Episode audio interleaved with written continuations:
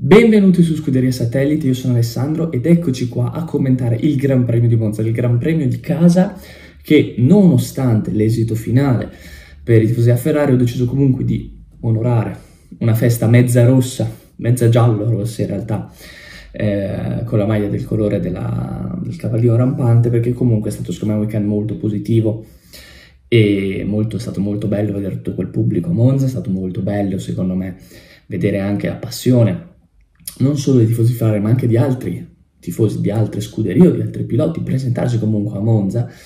E io vedevo un po' di, su, sui social, vedevo le file già alle 5 di mattina, file di chilometri per entrare, quindi è stato comunque molto bello, molto ambiente, se non sbaglio è anche, è anche stato battuto il record di, di spettatori rispetto a sicuramente il 2021, sicuramente forse anche il 2019, beh, comunque adesso non mi ricordo.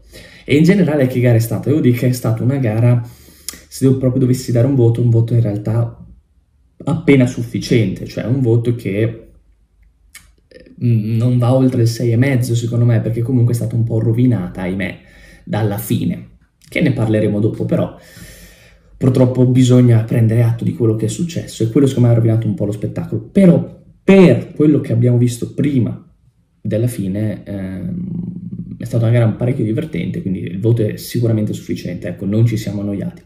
È chiaro che rimani con l'amaro in bocca perché alla fine quando ci ripensi, ripensi ovviamente a come è andata a finire, non, non riesci a, non, a slegare quell'episodio e quindi è chiaro che dopo il voto rimane basso. Però comunque detto questo io direi di passare ai top e ai flop della gara. Carichi per questa stagione, io vi avviso, poi non ditemi che non ve l'avevo detto.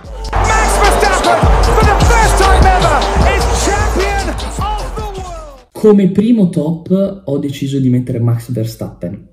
La scorsa puntata l'avevo tolto perché mh, mm, avevo più volte spiegato che ormai fa un campionato a parte, quindi non ha senso sprecare uno slot per dare il top a Verstappen, però l'ho dovuto reinserire perché ha fatto una delle gare migliori di quest'anno, a mio parere. E perché comunque, cioè, adesso io ho avuto l'impressione, magari chi, chi è giovane, più giovane anche di me, forse ha avuto la mia stessa impressione. Io ho avuto l'impressione che fosse veramente come se Verstappen guidasse in un videogioco. Cioè come se tu sei al comando di Verstappen e controlli Verstappen quando giochi e metti l'impostazione facile quindi ovviamente gli altri vanno molto più lenti, quindi tu parti in fondo perché così ti diverti giocando a superare tutti, a fare lo slalom e in 3 giri, 4, 5 giri arrivare davanti. Ecco, mi è sembrata la stessa identica cosa, perché? Perché da piccolo lo facevo anch'io, ecco perché è molto semplice. E mi è sembrato di rivivere la stessa cosa, però siamo nella vita vera. Cioè siamo nella realtà, non siamo in un videogioco, non siamo in una realtà finta, no? Una, una finzione. Quindi quello mi ha fatto molto, molto pensare anche a dire veramente che vuoi non vuoi, dovevo metterlo nei top perché ci ho pensato per tutta la gara, sono stato indeciso fino all'ultimo, però dopo ho deciso di metterlo nei top appunto per questo, per la facilità con cui ha vinto sta gara. Perché non solo, vabbè, arrivare in prima posizione, che non era così scontato ci arrivasse così facilmente. Però tralasciando questo, cioè anche poi quando è rimasto davanti, Leclerc l'ha provata, ha provato a cambiare la strategia, a farlo opposta rispetto a Verstappen, per magari provare con eh, un, un, un'altra strada, un altro tipo anche di mescole a provare ad arrivare davanti e non c'è riuscito. Eh, ci sono stati dei, degli episodi che potevano favorire Leclerc e però nonostante questo Leclerc non ce l'ha fatta, un po' anche per altri motivi che ovviamente ne parleremo dopo. E, ma nonostante questo comunque una volta che Verstappen è arrivato in testa alla gara io penso che chiunque in quel momento stesse vedendo la, la corsa era certo al 100% che Verstappen poi sarebbe andato a vincere quella gara. Motivo per cui secondo me era veramente eh, un insulto a Verstappen non metterlo nei top. E l'ho messo appunto come primo top per quello, appunto per la facilità con cui ha vinto sta gara. Che, viste le premesse, soprattutto del sabato, che aveva visto una Ferrari molto veloce, con un buon passo gara, che poteva, ovviamente partiva dietro rispetto a Verstappen, ma poteva tranquillamente provare a lottare assieme a lui appena, appena è partita la gara, cioè neanche dopo i primi giri, appena è partita la gara, queste, questa, questa differenza ovviamente che c'è da un bel po' di tempo purtroppo si è subito fatta vedere. E quindi niente, complimenti a Verstappen E complimenti, lo dico, tanto non, la, non gliela chiamo perché non gliela chiamo, perché non, non, neanche la sfortuna può evitare che questo evento accada, quindi lo dico oggi, tanto lo sappiamo tutti, complimenti per aver vinto il campionato del mondo, perché eh, erano 109 punti sulle Leclerc e Perez prima di Monza, è arrivato davanti a tutti e due un'altra volta, quindi ormai è solo veramente questione di gare. Il secondo top è la Ferrari ho rimesso la Ferrari nei top perché è stato comunque un buon weekend. Un buon weekend che soprattutto da, cioè serviva un weekend così positivo per dare morale. Perché ci sono stati tanti weekend no e, e purtroppo c'era il rischio che veramente si andasse anche a rovinare una buona prima parte di stagione con i risultati della seconda. Invece questo weekend, secondo me, in fondo un po' di fiducia, poi davanti ai tifosi non si poteva sbagliare non si poteva sbagliare, non sarebbe stato permesso. Un errore, un weekend, no, un, un fallimento anche della Ferrari, quindi non potevano sbagliare. Probabilmente tutti noi non ci aspettavamo una vittoria della Ferrari, infatti eravamo così sorpresi dalle cariche in pole, secondo me anche per quello, perché nessuno di noi ci, si sarebbe aspettato una Ferrari vincente. Ok? E ovviamente la pole di Leclerc fatta in pista, non fatta grazie alla penalità di Verstappen, quello intendevo col, per quello che ho detto prima. E, e, quindi, cioè, il discorso è molto semplice. La Ferrari ha ottenuto un, un, un risultato importante con delle prestazioni importanti, perché Leclerc, poretto, ci prova in tutti i modi. Stavolta anche la strategia ci stava, perché comunque ci sta a provare a differenziarsi da Verstappen, perché se a parità di strategia, a parità di mescola, è più forte la Red Bull, provi un'altra strada, provi altre carte, ci sta. Leclerc ovviamente è stato sfortunato perché la virtual safety car è, fe- è finita proprio quel, oh, quel momento in cui lui era già dentro, cioè bastava finisse o 10 secondi prima o 20 secondi dopo ed era un altro tipo di gara ancora. Quindi ovviamente è stato sfortunato, non ci può fare niente e vabbè. E poi dopo ha fatto bene a provare a rimettere le, le, gomme soft per provare con la mescola più prestazionale a provare a, a recuperare il distacco da Verstappen e andare a vincere la gara. Ci sta. Poi è arrivata la safety car, purtroppo è andata a finire così, però anche Leclerc, eh, sì, va, va. Quindi Leclerc ha fatto un'ottima prestazione, secondo me la Ferrari oggi non ha sbagliato nulla, non poteva far più di così, e soprattutto Sainz, secondo me, ha fatto la miglior gara della stagione.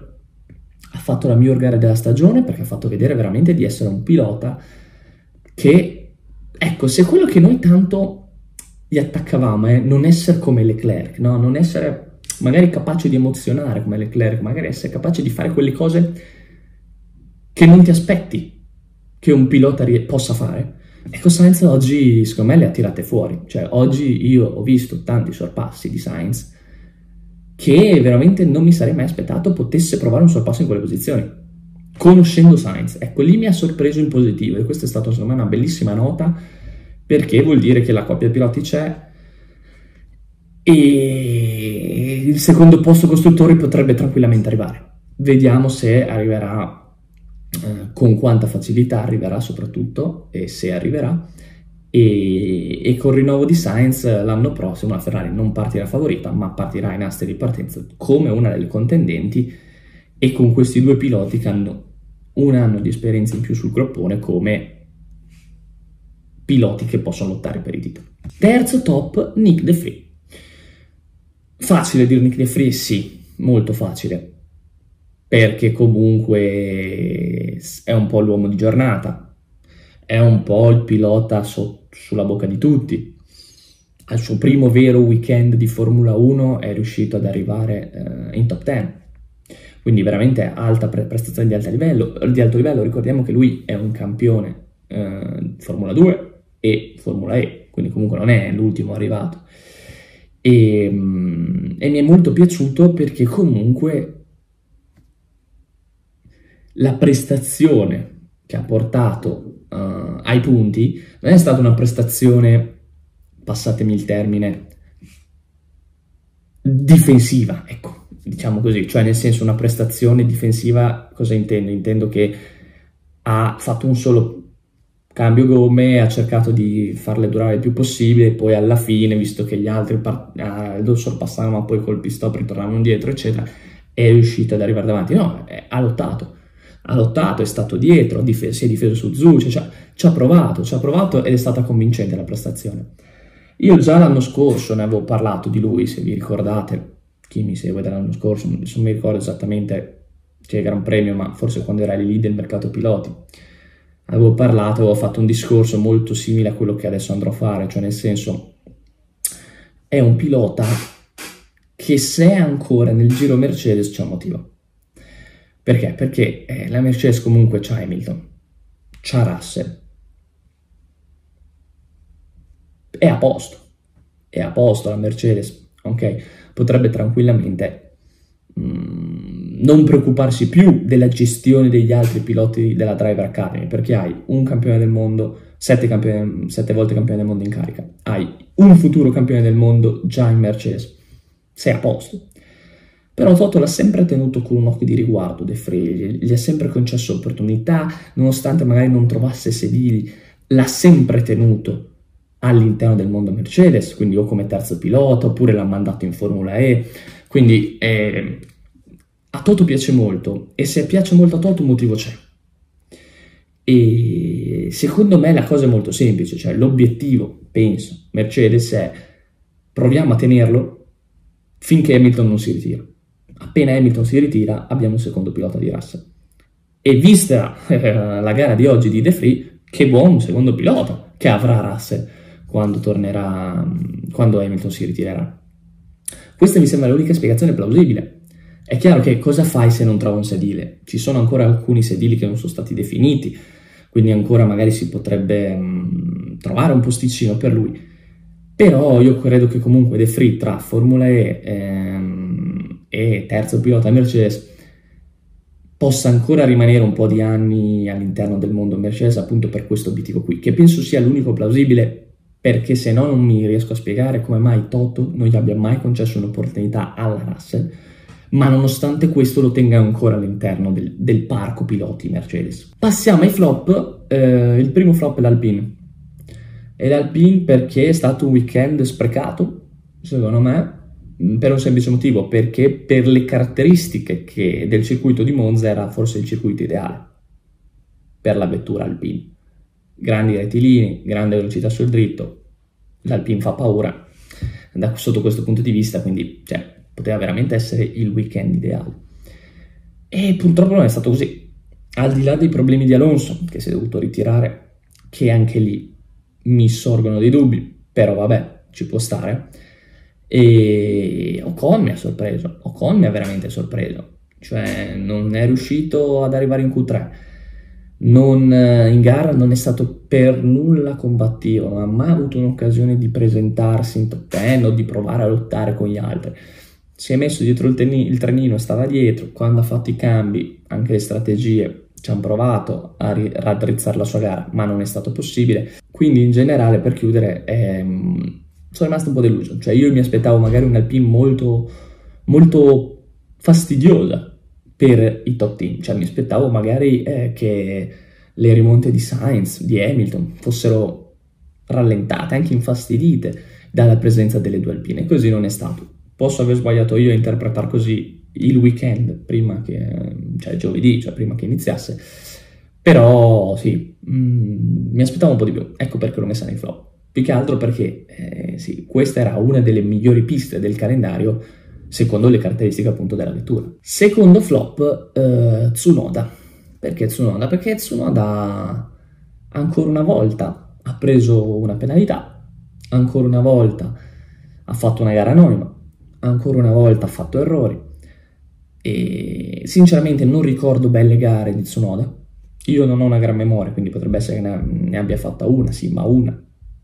Cioè da Tsunoda, che ricordiamoci l'anno scorso, sì, era il primo anno, un rookie, però aveva fatto vedere di essere forte, quindi comunque gli, gli, gli, giustific- gli venivano giustificati, ecco, diciamo, dei, alcuni errori l'anno scorso appunto perché era rookie. Quest'anno gli stessi errori dell'anno scorso purtroppo non possiamo accettarglieli. Perché? Perché la lista d'attesa degli altri piloti che vogliono il suo sedile è lunga. Abbiamo visto oggi con De Free. Cioè De Free la prima occasione non la sbaglia. Tsunoda è già il secondo anno. Ora, per carità, tante belle prestazioni, sì, possiamo arrivare a 10-15 prestazioni positive, belle belle prestazioni, possiamo arrivare anche a 4-5 in questo anno e mezzo, quasi due. Però è troppo poco. È troppo poco per l'Alfa Tauri, perché ok che l'Alfa Tauri non sta avendo una gran stagione, ma se l'Alfa Tauri fosse la vettura dell'anno scorso, è chiaro che in questo momento si parlerebbe tutti i giorni, continuamente, di Tsunoda che è un flop, di Tsunoda che va cambiato, di Tsunoda, Tsunoda, Tsunoda. Siccome la vettura non riesce a pareggiare le prestazioni dell'anno scorso, allora questo suo anno negativo passa un po' in secondo piano.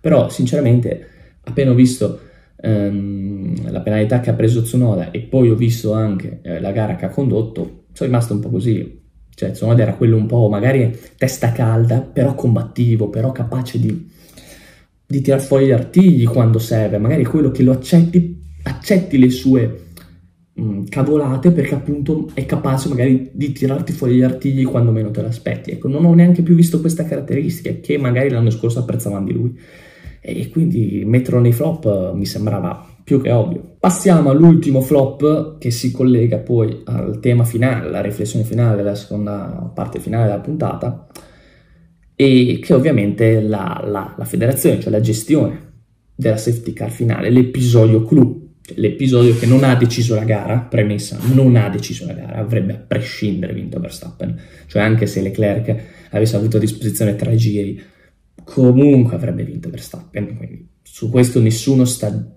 criticando la FIA perché ha tolto la vittoria a Leclerc, perché avrebbe vinto lo stesso Verstappen.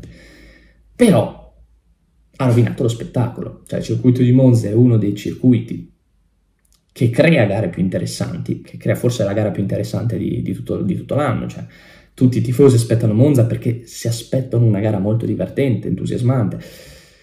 E il giro finale, i giri finali, rovinarmeli per la safety car, è chiaro che i fischi li comprendo e li giustifico e sono corretti. Ora andiamo a cercare di capire, secondo me, questa poi è la mia interpretazione, poi ognuno ha la sua, però andiamo a cercare di capire come siamo arrivati a questa, questa serie di errori, perché non è stato un errore, secondo me è stata una, una serie di errori che si sono inanellati e hanno portato ai fischi. Molto semplice ripeto, meritati, ma che non avrebbe eh, la safety car cambiato l'esito finale della gara. La cosa è molto semplice. E, um, la safety car è uscita troppo tardi. È uscita troppo tardi. Va bene, accetto il primo errore. Benissimo, che già quello, cioè, vedi la pista, sai come è fatta la pista, sai che lì non c'è un, un, un punto di fuga, un'uscita rapida, come magari è successo con Vettel, e lì ci sta la virtual safety car, e lì ci sta anche che sia finita in quel momento. Lì la Ferrari semplicemente ha giocato il jolly, ha detto la rischiamo, siamo ancora sotto virtual safety car, siamo al limite, se per sbaglio la, fa, la, la, la fanno finire quei 5-10 secondi più tardi, Leclerc ha fatto il colpaccio. Ci hanno provato, hanno rischiato. Sfortuna vuole che per una volta la, la, la federazione è stata corretta coi tempi, l'ha fatta finire nel momento es- esatto in cui l'aveva fatta finire e quindi dopo Leclerc è rimasto fregato. Ma tralasciando quella che secondo me lì non, non ci sono stati errori lì è arrivato troppo tardi. E va bene, primo errore, ci sta, perfetto. Secondo errore, la fai uscire davanti a Russell. Allora, o non hai visto la gara, ma mi sembra strano, perché c'erano sia Verstappen che Leclerc davanti a Russell, quindi perché proprio su davanti al terzo? Poi c'hai il GPS, c'hai tutto, lo vedi dov'è Verstappen, lo vedi. Non riesci magari a farlo uscire in tempi brevi, in tempi celeri davanti a Verstappen la, la safety car, benissimo, non la chiami chiami una virtual, chiami un, una virtual, aspetti che Verstappen arrivi nel punto corretto e poi chiami la safety car, chiami una, una bandiera rossa, cioè, hai tante opzioni. Quello secondo me è stato un grave errore e ripeto, ci può stare, accetto anche questo errore, cioè capite? Capite? Non è secondo me da dare la colpa subito all'inizio o dare la colpa perché sono uscito davanti a Russell, cioè la colpa secondo me è vera, arriva alla fine e ci arriviamo. Quindi arrivi a tutte queste cose, perfetto capisci che la gara probabilmente finirà dietro la safety car. Perché con le tempistiche non ce la fai. Benissimo, hai fatto due errori, quindi sei già nel torto. Ok? Prendiamo un po' il punto di vista della federazione. Sei nel torto perché hai fatto due errori. E le opzioni sono due. O la fai andare alla safety car sperando che quei poveri cristi di Stewart riescano a togliere la vettura in tempo e quindi scarichi totalmente la responsabilità su dei volontari, ma magari verranno anche pagate, su questo non mi è mai interessato, però verranno pagati come gli studi per lo stadio di calcio, quindi poco, che Poretti fanno il possibile, ma non, non è il loro lavoro, quindi cioè non è che puoi dare tutta la responsabilità a loro di tirar via la macchina di Ricciardo in tempo per finire la gara, cioè non è, loro fanno quello che riescono. Tra l'altro, ripeto, non c'era neanche un punto di, figo, di fuga vicino, quindi hanno dovuto anche eh, trasportarla per un po' l'auto prima che eh, venisse liberata la pista. Quindi questa era la prima opzione, che come avete capito è l'opzione che hanno scelto. La seconda opzione secondo me era quella più ragionevole, più logica in quel momento, cioè tu ti accorgi che mancano tre giri, due giri, ma anche a due giri, a due giri dalla fine, facciamo non tre, facciamo a due giri, quindi ti accorgi dopo un po' che la gara finisce su, su, dietro il safety car, perfetto. Cosa fai? Mea culpa, accetti di aver sbagliato, metti la bandiera rossa, perché non è che è un dramma, se hai messo il safety car, non dire che non puoi più mettere la bandiera rossa, è già successo, è già successo. Quindi puoi farlo tranquillamente, rimettere nuovamente la bandiera rossa. E loro dicono, ah cavolo, abbiamo buttato due o tre giri dietro safety car quando potevi metterla fin dall'inizio. Ok, va bene, tutto giusto, però almeno limiti i danni, metti la bandiera rossa, l'auto di Ricciardo con calma viene mm, portata via, i piloti ripartono, ti fai due giri di gara aperta. Vince lo stesso Verstappen, applaudiamo Verstappen, quindi tutto corretto. Non voler rischiare di fare ulteriori danni, nel dire ok, la facciamo così, abbiamo fatto una cagata, ci prendiamo i fischi e andiamo avanti così. Ma secondo me, suo parere personale, è difficile ovviamente essere in quel momento, in, quel pos- in quella posizione lì e prendere quelle decisioni, però vengono pagati per quello. Quindi chiaro, dall'esterno siamo, fa- siamo capaci tutti a giudicare, però a volte anche accettare di aver sbagliato e limitare i danni può rivelarsi la scelta migliore. Tu ti accorgi di aver sbagliato, perfetto, metti la bandiera rossa si, arrabbia, si arrabbieranno tutti, eh io ho appena fatto il cambio uh, delle gomme, quindi ho perso tempo, potevo cambiarle gratis con, uh, con la bandiera rossa, tutto, uh, tutto vero, però almeno fai la gara. Perché la risposta era molto semplice, qualsiasi lamentela sarebbe arrivata, la tua risposta sarebbe stata questa. E eh, ragazzi, però almeno gli ultimi due giri di gara li avete fatti. Almeno gli ultimi giri li avete fatti, se no lì fi- finivate la gara dietro al safety car. Passiamo dunque alla parte finale e mm, il ragionamento è molto semplice, per quello vi ho detto che si collega a, alla FIA, perché è un po' la gestione del nuovo regolamento. Cioè la gestione del nuovo regolamento secondo me è un po' troppo rigida, è un po' troppo... cioè io capisco tutte le nuove regole e le, e le accetto, cioè non sono uno contro il nuovo regolamento, secondo me va benissimo così. Però bisognerebbe trovare un punto di incontro per quanto riguarda le penalità assegnate, perché ogni minimo cambio di una componente arriva alla penalità. E 3, e 4, 5 parte dal fondo, eh, parte dalla pit lane, cioè una, una miriade di penalità da, tra Spa e Monza ci sono state una miriade di penalità. Cioè su 20 piloti penso che ne siano partiti 9, 8 o 9 a Monza con la penalità su 20, 8 o 9 vuol dire che quasi la metà della griglia aveva una penalità. E questo rende difficile sia la gara per i piloti, perché ovviamente dicono se devo, mm, se devo sprecare una penalità la spreco quando ho il circuito che mi permette mm, una grande quantità di sorpassi, Spa, Monza, cioè i top team fanno così, Leclerc, Verstappen, Sainz hanno fatto tutti così, hanno, fatto, hanno preso la penalità quando, quando, ci sono i circuiti con, uh, dove si può sorpassare, certamente non hanno preso la penalità a Baku, non l'hanno presa a Monte Carlo, l'hanno presa lì, non la prenderanno, trovatemi un'altra, ad Abu Dhabi, la prendono lì. E quindi questo rende difficile la gara per i team minori, perché dicono, cavolo, eh, questi tanto hanno preso la penalità in una gara dove ci superano fra tre giri, cosa facciamo noi? Proviamo lo stesso a impegnarci nelle qualifiche per guadagnare magari quelle 3-4 posizioni, invece partire dodicesimi partiremo noni, ma tanto questi ci arrivano in tre giri, o magari ci preserviamo, li mandiamo avanti, che tanto. Cosa cambia? È quello. Quindi, uno, questo, metti in difficoltà i, i team minori. Due, a, me, cioè, aiuti i top team, perché possono tranquillamente giocarsi una wild card, una, un, un'uscita gratis di più regione, giusto per citare il Monopoly, cioè nel senso me la gioco su, su, su Monza, cambio le componenti a Verstappen, la macchina diventa ancora più veloce, Verstappen in 5-6 giri, Sainz in 6 giri era in top 5, no, in 6 giri, scusate, in Verstappen in 6 giri era primo, Sainz in 10-15 giri era in top 5, cioè soprava un, un pilota a giro. Sainz, cioè capite? Quindi allora i top team sono furbi e la usano in queste occasioni. E va bene. Però così arrivano due problemi. Il primo, le qualifiche perdono, perdono significato. Le qualifiche non hanno più senso. Cioè, ieri spiegatemi che senso aveva guardare le qualifiche. Ah, Leclerc fa pole, benissimo, anche se l'avesse fatta Verstappen, probabilmente Leclerc sarebbe partito davanti. Perché se Verstappen avesse fatto la pole, Leclerc sarebbe arrivato secondo, quindi partiva lo stesso davanti, benissimo. Poi, ah, il discorso dei team minori l'ho già fatto. Il discorso di piloti come magari Hamilton, che senso ha Hamilton provare a sprecare due treni di gomme nuovi che poi li puoi utilizzare in gara per arrivare magari terzo? Quando se arrivano terzi Sainz, eh, terzo Sainz quarto Verstappen, tanto tu li sorpassi e parti davanti perché loro hanno penalità. Però tu dopo hai il vantaggio dei treni di gomme nuove, cioè capite? E perde, perde un po' il senso, perde un po' il senso. Non è successo tutto l'anno, quindi per quello dico il problema è emerso quando, quando arri- arriviamo a gareggiare in questo tipo di circuiti qua. Però il problema c'è e probabilmente sarà sempre così, anche gli anni a venire. Per quello dico, anzi forse sarà ancora peggio.